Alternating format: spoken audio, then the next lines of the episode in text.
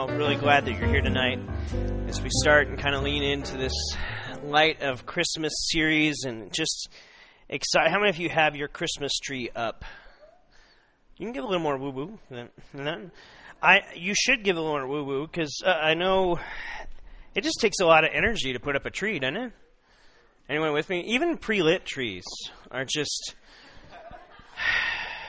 they're a challenge one light goes out and like the whole strand, and then what do you do? Like you got to search through the whole entire tree, or watch your wife do it and cheer her on. Go, Amy. That's what I do. But um, so uh, really glad you're here, and I hope tonight uh, we can kind of lean it. And I, I want to point this tree out because it's someone who was here for the first time said, "Hey, I like that tree," and I thought this is a cool tree, and I mean it's a short tree, which I feel extra comfortable with. Um, but I don't know about you, but I I personally love just sitting on the couch with a hot chocolate and just kind of sitting and looking at the tree. And I know if that makes me weird, you know, in your book, fine, uh, then I'm weird. Um, but I I like doing that at certain times because Here's the point of tonight a little bit. In order to marvel at your Savior, you've got to create margin in your schedule. In order to truly marvel at your Savior, you've got to create margin in your schedule. And, and I know for me, um, these are really busy times, aren't they? And you know we all have another thing to go to and we all have lots of different stuff going on but for me when i just sit and look at the tree um, what i think about is my childhood I, think about uh, little Jack, you know, even shorter. Uh, just and you know, and just enjoying life and being able to see the tree and just the marvel of everything that Christmas is and was growing up. Do you remember those days? Do you ever let your imagination kind of go back to those days? Because sometimes we can grow up and we grow old and we grow crotchety and we, we forget the marvel of Christmas sometimes. And I'm not talking about toys under the tree, that, that's awesome too. But I'm talking just the, the beauty of the whole season. And, and tonight and next week, we want to kind of just lean into that a little bit. And this, this calling of, for us to marvel again in the light of Christmas. And we, as believers, and maybe you're not here and a follower of Jesus, and you're like, okay, you know, I got drug here because it's Christmas, and that's fine. I think it's awesome that you're here. And, and if that's you, man, let me buy you a drink at the cafe for even just showing up. So I think that's awesome. And so if if that is you, just tell them put on Jack's tab. Now, don't everybody do that because that's weird, and you, your moral conscience should feel weird doing that. But um, we would love just to, to welcome you here, and I hope that this light of Christmas that you at least just open your mind a little bit. That in the over commercialization of which we live and navigate in, in our culture around Christmas, that maybe there is a light that actually shines some truth here if you are keen enough to see it. And the light changes things. I, I just, I love looking at the Christmas tree. I, I did that as a kid and just thinking about all the, the beauty of what Christmas means because light changes things. It's interesting. Um, you ever been uh, out looking at lights and you've seen like that one house? Well, there's the one house that has like one light on it. They put like lights on their mailbox and that was it. And, and you know, we all talk about that house. But then there's that one house that's like the overachiever. You know, everyone's a type A person in that house, and they've synced it all to music and like it lights up the entire neighborhood. You can NASA, you know, writes them letters and all that kind of stuff, and it synchronizes the music, and you just stand out there. And aren't you in awe? Like I'm in awe, mostly the engineering of that. It's probably a simple software system, but I just I, am bridges amaze me how I can drive over a bridge and I and I don't fall down. So like little things marvel me, and so I look at those houses and I, I'm just captivated by the lights of that because there's something about lights. It's powerful. I remember going on a trip down to Bisbee. Everyone ever been out of the Bisbee mine before? And in the Bisbee mine, you get this headlamp, right? And you get this like heavy yellow coat that's like a raincoat, and it doesn't rain inside a mountain, so I never understood that. But you have this red, you know, this kind of yellow raincoat, and you go deep into this mine as you're leaving civilization and, and air, and you're kind of going down into this mountain and into this this mine, and you look back and you see the, the light at the end of the tunnel, right? That's what they say, and, and you see that, and it disappears, and you're like, wow, I'm in a mountain, and that's dumb. Um, so you're down there, and everyone's got these headlamps, right? And then they come to that one place in the tour where they, the, guide says, "Hey, everyone, turn off your lights." Why?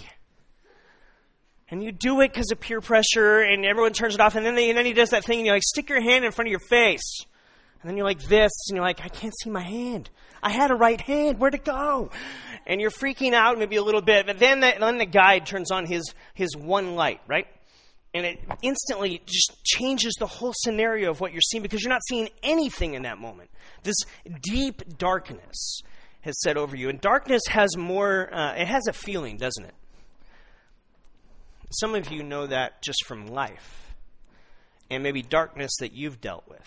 It's more than just a condition. It's more than just a state of something you can see. It actually has a feeling to it, doesn't it? And maybe you've logged some time there. But light changes the whole situation, doesn't it? How many of you watch movies and you kind of turn the lights down, right? And you're there, and then that one person comes downstairs or comes into the room and flips the light on, and what do you do? What? Watching a movie! And instantly your attention goes where? Where does it go? To the light, right? Instantly, light changes everything. Can I just show you the very beginning? And by the very beginning, I mean the very beginning. Genesis chapter 1. If, uh, if you want to follow along, you can follow along in your Bibles, or uh, if you have your phone, you can go to YouVersion and just kind of look at the live event. All my notes and stuff's there. Genesis chapter 1. In the beginning, God created the heavens and the earth. God created. So, however we want to argue about how the existence of all that stuff, the reality, the origin is God created it, okay? So, we could debate all that stuff later. We don't have time for that tonight. But now the earth was formless and empty. Darkness was over the surface of the deep, and the Spirit of God was hovering over the waters. And then God said something. God said, Let there be light. And the clapper happened, and light happened. And God created light, and He changed everything. You and I wake up in the morning, right? And what do we look for? The sun, right? We look for light because you. How many of you are up before the sun? And then what are you telling? What are you telling yourself? Why am I up? The sun is not even up, right? Why? Because you're looking for the light. Light changes things. We, we mark our whole calendar by this. And God introduces this light, and it changed everything. God created it, He put it in play. And then tonight, I want us to see, as we look into this light of Christmas, another moment in history where light is reintroduced or discussed about it coming again. And it's in Isaiah chapter 9. Now, Isaiah chapter 9, I have to give you a little bit a background with this. And again, um, if you're not you know much of a, a, Bible student, that's okay. I'll give you kind of the really cliff note version of. Remember, David was one of the great kings of Israel, right? He united the whole all twelve tribes, which made up the nation of Israel. And Solomon kind of had that. And then the kingdom began to fall apart, and it really divided into two kingdoms: the northern kingdom and the southern kingdom, right? And they each had their little kings, and they had squabbles and fights and all that kind of stuff. And they kind of uh, denied, and some of the kings would fall follow after after God, uh, after Yahweh, and others would just ignore that and just look for other gods. And just it was crazy. It was crazy stuff was happening, right? In these northern kingdoms and these southern kingdoms. There's really ten tribes that made up this northern kingdom and two tribes that made up this southern kingdom of Israel as it was divided and split. And then we get to about 732 BC And Isaiah's on the scene, right? And Isaiah's a prophet, and prophets were just the mouthpiece of God to that generation and to that moment. And Isaiah is, is really prophesying more so for the southern kingdom, for what was called Judah, okay? So Judah is the southern kingdom, and he was the voice of God to these people. And he has a lot to say, and he has a little bit to say to the northern kingdom, but the northern kingdom is actually facing the opposition from this Assyrian army, right? And they are breathing down their neck. In fact, so much so that they're actually trying to get the king, King Ahaz, in the Judah, in the, in the southern kingdom, to actually create this allegiance with them so that they could try to just stay off this impending doom that's coming their way. It's crazy, the potential of what's happening. And there's so much political maneuvering going on, trying to, to answer and get and try to find some kind of manufactured human hope in this situation, but there's not a lot there, not a lot available. And so this kind of goes on, and then 732 BC, this northern part, the northernmost part of this northern kingdom is getting ready to get invaded from the, the leader of the Assyrian army, right? And they're going to get overthrown. In fact, it's in 722 BC that the whole northern kingdom is overtaken. And then we read about 100 plus years later, the southern kingdom in 586 is overthrown and taken. And people are led off into captivity. And, and we read all about this. And part of this is God allowing that to happen because people, his people have been ignoring him and sinning against him. And so there's a lot to this, okay? That's kind of the Cliff Note version, so to speak. And Isaiah's speaking to these people, and he says these incredible words because God, in the midst of all this doom and gloom and the thing that's hovering over these people, and they're trying to figure it out on their own, but they're coming up just to, to cul-de-sac after cul-de-sac, just dead end after dead end. They don't have any hope. And then the very first word of Isaiah, chapter 9, is a crazy word. So you have this doom picture, right? And then the very first word is this Nevertheless, I just love that. That's like lawyer talk. You ever been in a courtroom where the lawyer just says something like, You killed her! Strike that. And as a jury, you're supposed to like wipe that off. You're not supposed to even remember that he said that, right? Okay, strike that from the record. he just accused that person. Okay, anyway, so this is just, okay, Isaiah's painted this horrible picture of doom and gloom, and then he says, nah, nevertheless. Nevertheless. And now he's getting ready to declare something over these people.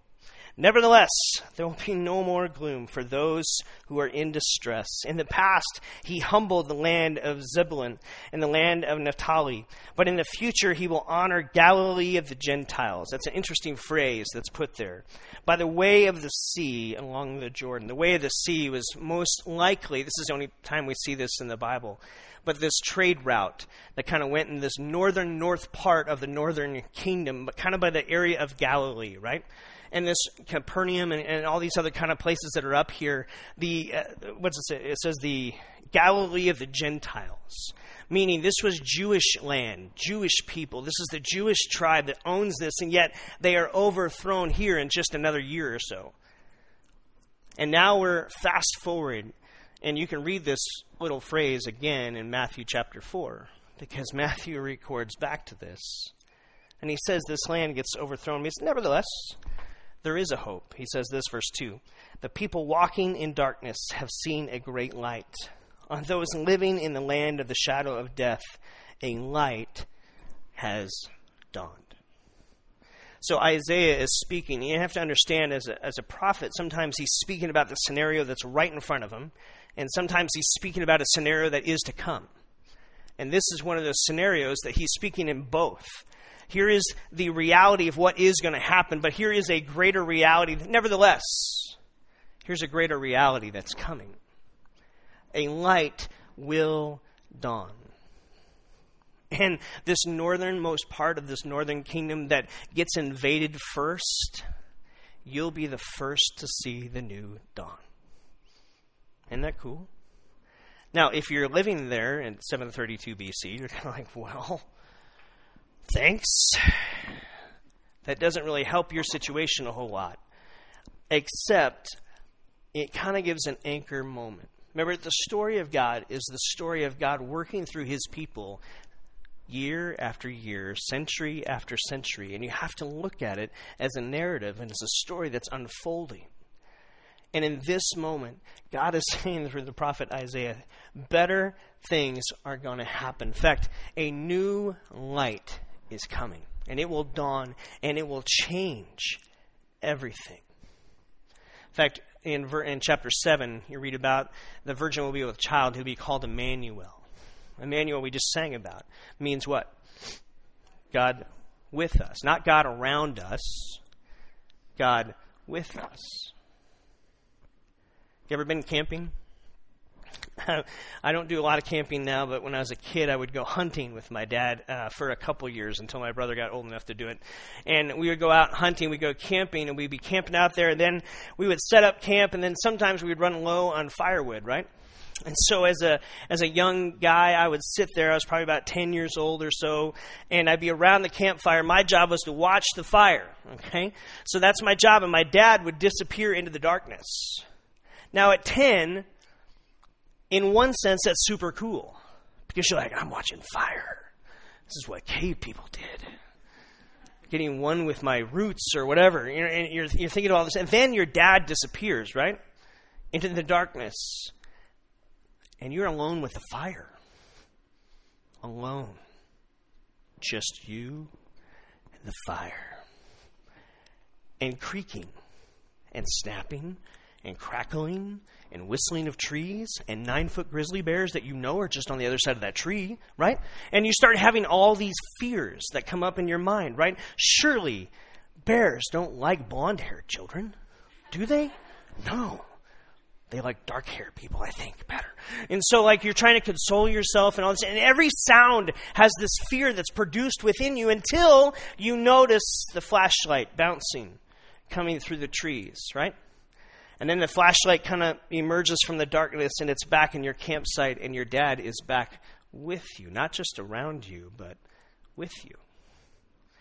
And that light changes everything, doesn't it? Because it's that light that makes this pronouncement.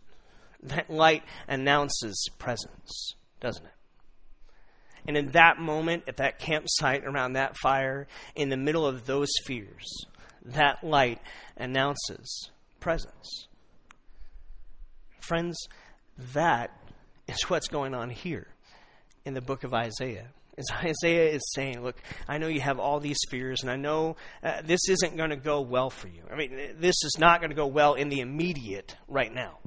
There's going to be some consequences that you have to face, but I want you to see the light that's out in the darkness, that's bouncing around a little bit, because eventually it's going to get closer and closer and closer, and eventually that light announces the presence of God with you, not just around you, but actually with you and a new light is dawned. And you need to hold on to that and keep looking for that. That's what Isaiah is saying. That that's the importance of what Isaiah is kind of looking at. And he's saying, because in chapter 8, it's a lot of doom and gloom just to be honest. If you read through it, there's a lot that's kind of going on here. Uh, this is not just God announcing um, his presence, that isn't going to be here in the immediate. It's going to be out here a little bit further. So this is hundreds of years later. They're announcing the birth of Christ. Because we as believers would say the light of Christmas has a name. His name is Jesus. Period. It's not just a good feeling. It's not just a good emotion. It's not just this moral thing out there. It's not a philosophy of life. It's actually the person of Jesus the light of Christmas is the person of Jesus. Now, again, you may be here and you may be like, okay, I don't know if I totally buy that. And I get it. I understand maybe some of the skepticism that you might have, and there might be a lot behind some of your story that we probably don't even have time to hear. But if it was just you and me at Starbucks and we could actually hang out for a while, here's what I would encourage you. Is I know Christmas comes around every single year, and there's so much stuff that goes on with it, and this is the busiest time of year. But maybe I would encourage you just to sit on the couch for a moment and just look at the lights. And maybe in the over commercialization of what we know and what we see and what we feel all the time, maybe there is a light that actually shines and begins to point to something deeper. And would you just keep an open mind, maybe? Because what Isaiah is saying in this moment is incredibly profound for those with eyes to see and ears. That there is a light coming, and there is a light that will dawn, and that this light declares that God's presence will be with humanity, with you on Tuesday and on Thursday and on Friday night and on Sunday morning and on Sunday night, that you can never get away from His presence, which is actually meant to be a comforting thing, not a condemning thing. That is meant to be this reality that God actually travels life with you, not just around you. That's what we celebrate when we sing about Emmanuel God with me. That He's with me in the, the lowest of lows, and He's with me in the highest of highs, and He's with me in the blah middle. Right? That I get to travel life with Him, and He's traveling life with me, and I get to actually encounter and be empowered to a greater strength than just me trying to pull it off on my own. As I lean into the truth that life with God is found in the light of Christmas, it's in Jesus. Period. That it's not in my morality, it's not in what Lyle talked about, it's not in my behavior, it's not in me trying to earn the right things and do enough good things. It's in the trust of faith of what Isaiah says. There will be a light that dawns. And even those of you who are facing the most oppression in this moment, you've got to know you'll be the first to see this new light. Where's Jesus born? Bethlehem right? If you know the story.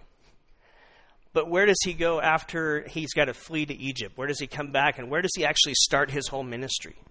Right? Galilee. Hmm. Didn't we just read about that?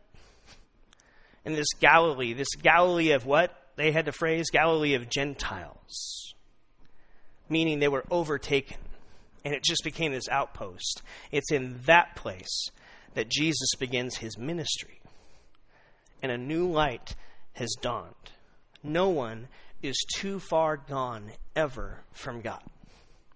I talk to so many people who feel like I've done too many bad things. I've done I've gone too far away from God. Jack, you don't know my story, and what I want to say to you is the light is pouncing and it's coming closer to you. And if you just stay put, it'll actually find you because I serve a God who searches really, really well for people who are lost in darkness. The light always finds, and here's the truth darkness always has to flee when light shows up. You can be in the darkest room, and when the light switch goes on, where does darkness go? It disappears, right? When light shows up, darkness has got to flee. And the light of Christmas is Jesus saying, I will show up to every single life that looks for me and even those who don't.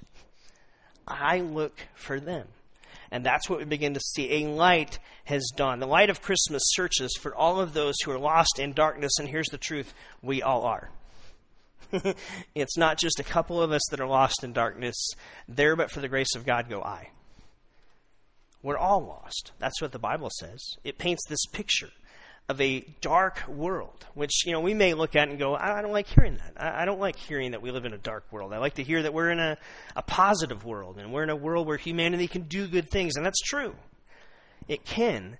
But the Bible actually paints this picture that the world and humanity and culture in general is just, it's lost. It's dark. And what we need is light. And then what you read at the end of chapter 8, can I just read this verse to you? Verse 22 Then they will look toward the earth and see only distress and darkness and fearful gloom. Meaning, you have this Assyrian army that's coming, and all these people looking for political uh, rallying points and for navigating, try to ways to, to, to overcome their enemy and to, to break out of the scenario. And they're looking to one another in all these things. They're looking for a leader, they're looking for the smartest minds, they're looking for all these things. And what is God saying? It doesn't matter what you look to. You're looking to one another and you're not going to find it. See, the light didn't get kindled by people.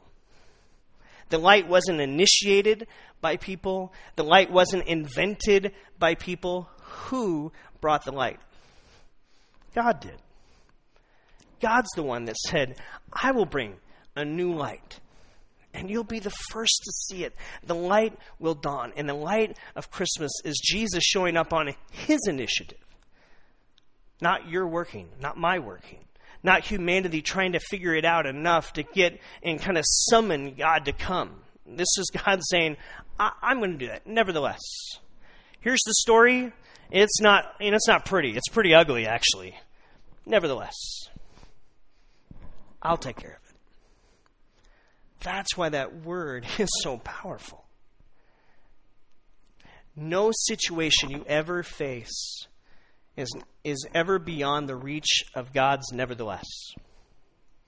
There isn't a situation you will ever face that is beyond the reach of God's nevertheless. I can take care of that. I can work with you on that. I can be there for you on that. Christmas is announcing over and over that God's nevertheless is the better plan. It's not because we initiated it, it's not because we kindled it, it's not because we came up with it. It's because He announced it, He declared it, He put it in motion. And so this light of Christmas must be discovered. It isn't invented, the light of Christmas must be discovered. And it's got to be discovered individually by us, by you. And here's my invitation for you this Christmas is to lean back in to the light of Christmas.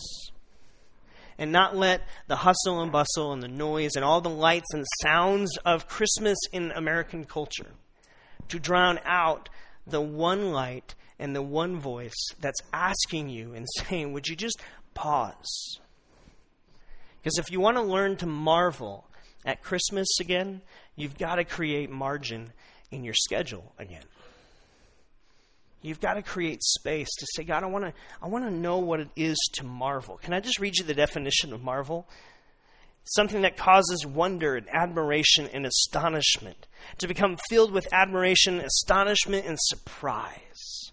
Listen, friends, that will not happen when you're in a hurry. No one has ever marveled in a hurry. It can't be done. So if you want to marvel at this Christmas at your Savior, then you've got to create margin in your schedule. And create some moments and some times where you can just pause and say, I, want to remember what it's like to marvel at the light of Christmas, at Jesus again. The fact that He came to find me. And maybe, again, if, if you're kind of here searching, just to recognize and maybe be open to the reality that the Creator of the heavens and the earth is actually on a search and rescue mission for you. And you may not think you're worth that, but He does. That's the beauty of Christmas. That's what we get to marvel at. So when we walk Winter Haven next week, I want you to go with us, right? And I want you to follow some kids. Not other people's kids, that's weird. Don't do that, okay? But our kids. And go with people that are connected to those kids because again that's weird. But just i want you to look at winter haven through the eyes of kids. Because kids get this. We as adults outgrow this. Kids understand what it's like to marvel don't they you have nieces you have nephews you have your kids, you have children that you're around. And I just watch this season for the next couple weeks through Christmas and allow your heart to marvel again at the beauty of Christmas. To, to say, I want to I wanna capture and be captured again by the light of the grace of God that knew my name and that sought me out and that just didn't say, hey, live life around me and here's a game plan, you figure it out, but actually said, I'm Emmanuel, I'll get to live life with you. And we'll face everything that comes your way together. And you'll never be alone. That, that's something to marvel at, isn't it? And so often in Christmas time, it's so easy to forget that. So the light of Christmas dawns, right? I told you in Matthew chapter 4, you could read about it. But I want to look at Matthew chapter 2 because there's this story of these wise guys, right? And not like pranksters, but these wise guys who are actually searching for a light that has caught their attention. Why? Because light catches people's attention, doesn't it? In the midst of darkness. After Jesus was born in Bethlehem, this is verse 1 in Judea during the time of King Herod, Magi from the east came to Jerusalem and asked, Where is the one who is born King of the Jews? We saw his star in the east and have come to worship him. We've come to worship him. We saw what? A star. What star? Light. A light has dawned. And we've seen him and we're trying to find him. And then they have this little conversation with this guy called King Herod, and King Herod's a bad dude, right? And so King Herod has this whole plan. He says, "Oh yeah, you go find him, and then tell me where he is, so I can come worship too, right?" And then King Herod sets off this like baby killing plan. It's it's weird, okay, and it's not right. And and we think Christmas is this wonderful story, and yet we realize in the first Christmas it, it had a lot of doom and gloom to it, okay. And in this whole story, then it kind of goes on. They're protected from that. And in verse 9, we see this. After they had heard the king, they went on their own way. They didn't follow the king's instructions. And the star they had seen in the east went ahead of them until it stopped over the place where the child was. And in verse 10, if you have a Bible, underline this. When they saw the star, they were overjoyed. When they saw the star, they were overjoyed. Now, I know for the non astronomer type uh, like myself. I took astronomy in college, but eh, that verse doesn't excite me a whole lot. It's not like, wow, what do I do with that? Um, but here's what I want you to get this star, this light, caught their attention from far away. And they, it took them on this journey. Why? Searching for something, and not just for something, but for someone. And as they searched for this someone, they got to the place where this light kept leading them to where he was. A light has dawned. And you will find him. And if you search for him, he will be found. And so it's in this moment that they find him and they are filled with joy. And what the Bible would describe and kind of paint this picture is it's not just a joy of that moment, it, it's maybe what you call a buoyant joy a joy that has this bounce back within it. How many of you have ever been jet skiing before? I love to jet ski, okay? I don't get to do it hardly, but if there was one toy that I could get, that would probably be it. And it's awesome because you can actually take this jet ski, right? And you can try to pop it up in the air and go under the water a little bit. But is the jet ski going to stay underwater? Now, it's kind of made with an engine that's metal. You would think metal should sink, right? But it's created with what? A buoyancy to it. In the, in the fiberglass and everything that's around it, it forces it back up, right? Friends, that's what we lean into at Christmas. Is we have this buoyant joy. Maybe your situation that you're facing right now, you'd say, "Gosh, man, this, I don't have much joy right now. I'm losing my job. I've got things and I'm battling. I've got struggles internally that no one knows about that I have to hold on to and I've got to fight. Maybe you've got all these different scenarios that are fighting against you. And in this moment, friend, here's what I want to say to you allow your heart to be recaptured in joy. And when you practice marveling at your Savior, you, you will experience that joy again. And so this Christmas, create some margin. If you want to marvel at your Savior, you've got to create margin in your schedule. And so find some moments and find some space and find some time where you, individually, you, not just you and someone, but you, everyone hear that? You, individually, take some time and say, God, would you help me to marvel at the joy that is mine in Jesus? not in my situations and not in my scenarios. My joy is not limited to those conditions. My joy finds its foundation in the position of who I am in Jesus. I am sought after and I am found and I am forever with Him, period. No matter what comes. A new light has dawned, and those who are living in darkness will see it, and it will change everything. Why? Because light changes everything. That's what we celebrate at Christmas. And as we continue on in the service, we're going to take a moment where we offer communion. We have communion on the left and right here that you can come take on your own. And if you're a follower of Jesus, you're welcome to participate in that. And just, we want to create some space with a couple other songs of worship here for you to. To maybe lean into the story a little bit and to lean into the light of Christmas. And as we sing these songs, I want to invite you. Just this is maybe one of those moments for you this Christmas season where you can carve out some space and some time for just you and God to connect and say, God, I want to learn to marvel again at your light, at the light of Christmas, which is Jesus. And the fact that I'm sought after and I'm found in Him, and that He knows about me, and it's a comforting thing. And He invites me to live life with Him, that I get to follow Emmanuel, God with us. And so, would you pray with me as our t- team comes, and then we're going to have a, a, space and a time for communion. So, Father, um,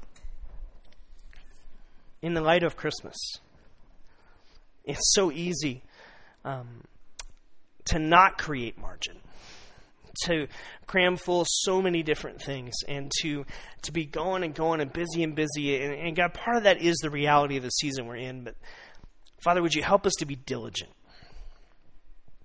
To create space and to be captured again by the beauty and the wonder of Christmas. And not just the season and not just the trimmings, but the reality that it is life with you. That Isaiah's prediction here, hundreds of years before Jesus, wasn't just a prediction that was talked about, it was a prediction that came true. That Jesus, the light of Christmas, came. A new day has dawned.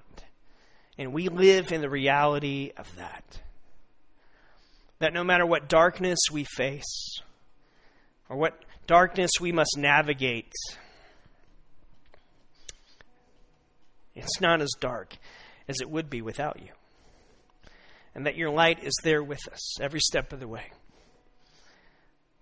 Father, for some of us maybe here who have never taken that next step into a relationship with you to actually say, Yeah, I, I want that. I, I want to actually put my trust in Jesus. I, I, pray that this would be a season. Maybe tonight would be a night that they say, I, I want that. I want that assurance.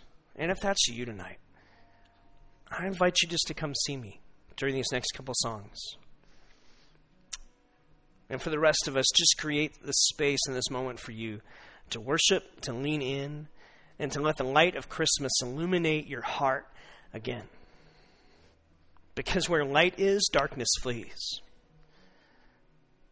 Where light is, it changes things.